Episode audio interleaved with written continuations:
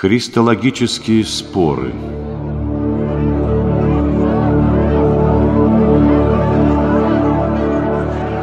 С завершением Второго Вселенского собора оканчиваются арианские смуты, беспокоившие церковь около 2 веков.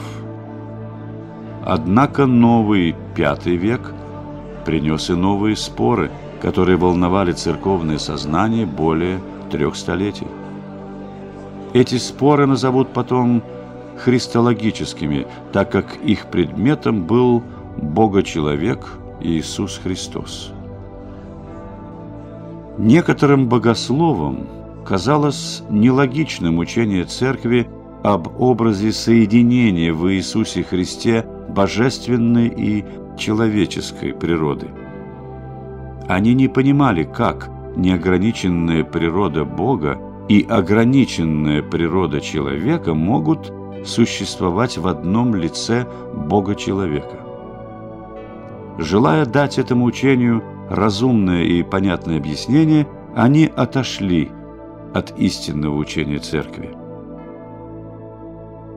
Первыми, кто стал сомневаться в церковном учении, были 2 епископа – Диодор Тарсийский и Феодор Мапсуецкий. Они учили, что Пресвятая Дева Мария родила человека Христа, с которым Бог был соединен только нравственно и обитал в нем, как в храме. Поэтому они называли Иисуса Христа богоносцем, а не богочеловеком, а Пресвятую Деву Марию – Христородицей, а не Богородицей. Их ученик Несторий, ставший к тому времени константинопольским патриархом, решил сделать это учение достоянием всей Церкви. Главным защитником православного взгляда о богочеловечестве Христа стал епископ Александрийский Кирилл. Благодаря ярким и запоминающимся посланиям ему удалось убедить императора Феодосия созвать в 431 году Третий Вселенский собор. На нем около 300 епископов отвергли учение Нестория и определили, что Господь Иисус Христос есть совершенный Бог и совершенный человек, а Пресвятую Деву Марию достойно и праведно именовать Богородицей. Император не захотел утверждать решение собора, так как они были направлены против его друга Нестория. Более того, он повелел всех активных деятелей собора взять под стражу.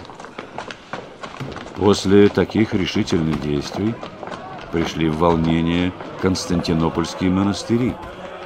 Знаменитый в то время подвижник преподобный Авва Далматий собрал иноков столичных монастырей и при многочисленном стечении народа с пением псалмов, с горящими светильниками отправился ко дворцу императора.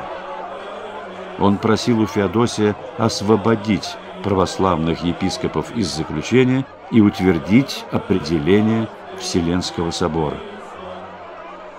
Появление Аввы Далматия, всеми уважаемого старца, который 48 лет не выходил из своего монастыря, произвело сильное впечатление на императора, и он согласился с решениями собора.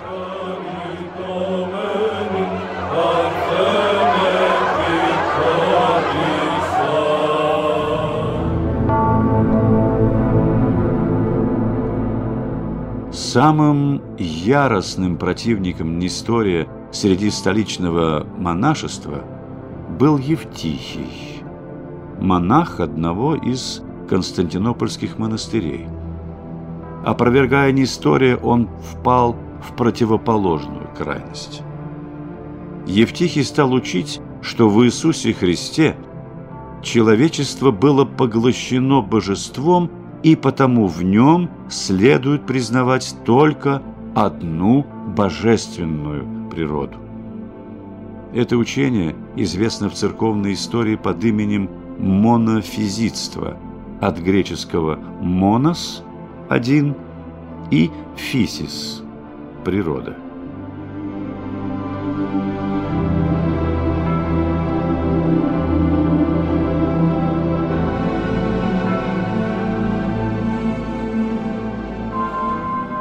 В 451 году, через 20 лет после Третьего Вселенского собора, православные святители вновь собрались, чтобы разобрать взгляды Евтихия и опровергнуть другую, монофизическую крайность в понимании природы Бога-человека.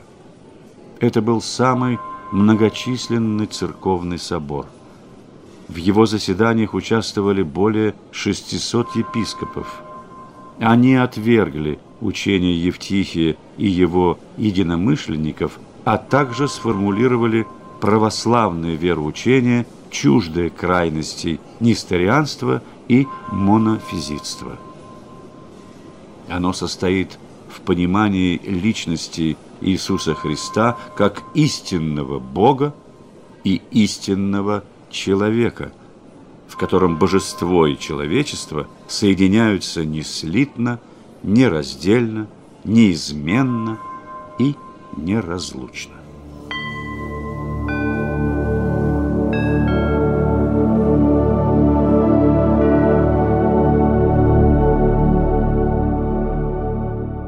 Собор закончил свою работу, однако волнения в церкви не прекратились. Большинство сторонников Евтихия не желали принимать соборного постановления, считая его возвратом к несторианству.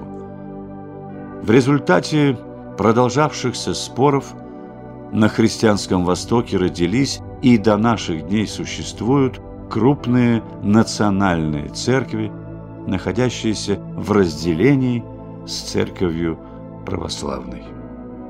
Коренные жители Египта, известные под именем коптов, образовали коптскую монофизитскую церковь.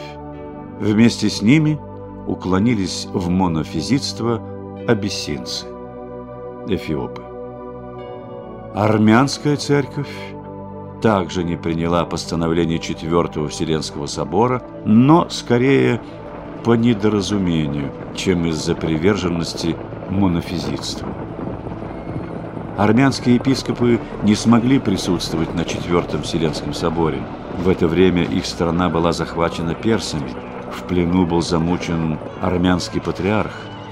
Между тем в Армению приходили монофизиты и распространяли слух, что на Четвертом соборе восстановлено несторианство. Эти недоумения усиливались благодаря преследованию императорскими властями тех, кто не желал отречься от монофизитства. Монофизитские беженцы спасались в Армении. В результате этих событий на соборе армянских епископов в 491 году были отвергнуты постановления Четвертого Вселенского собора. С этого времени армянская церковь отпала от союза с церковью Вселенской.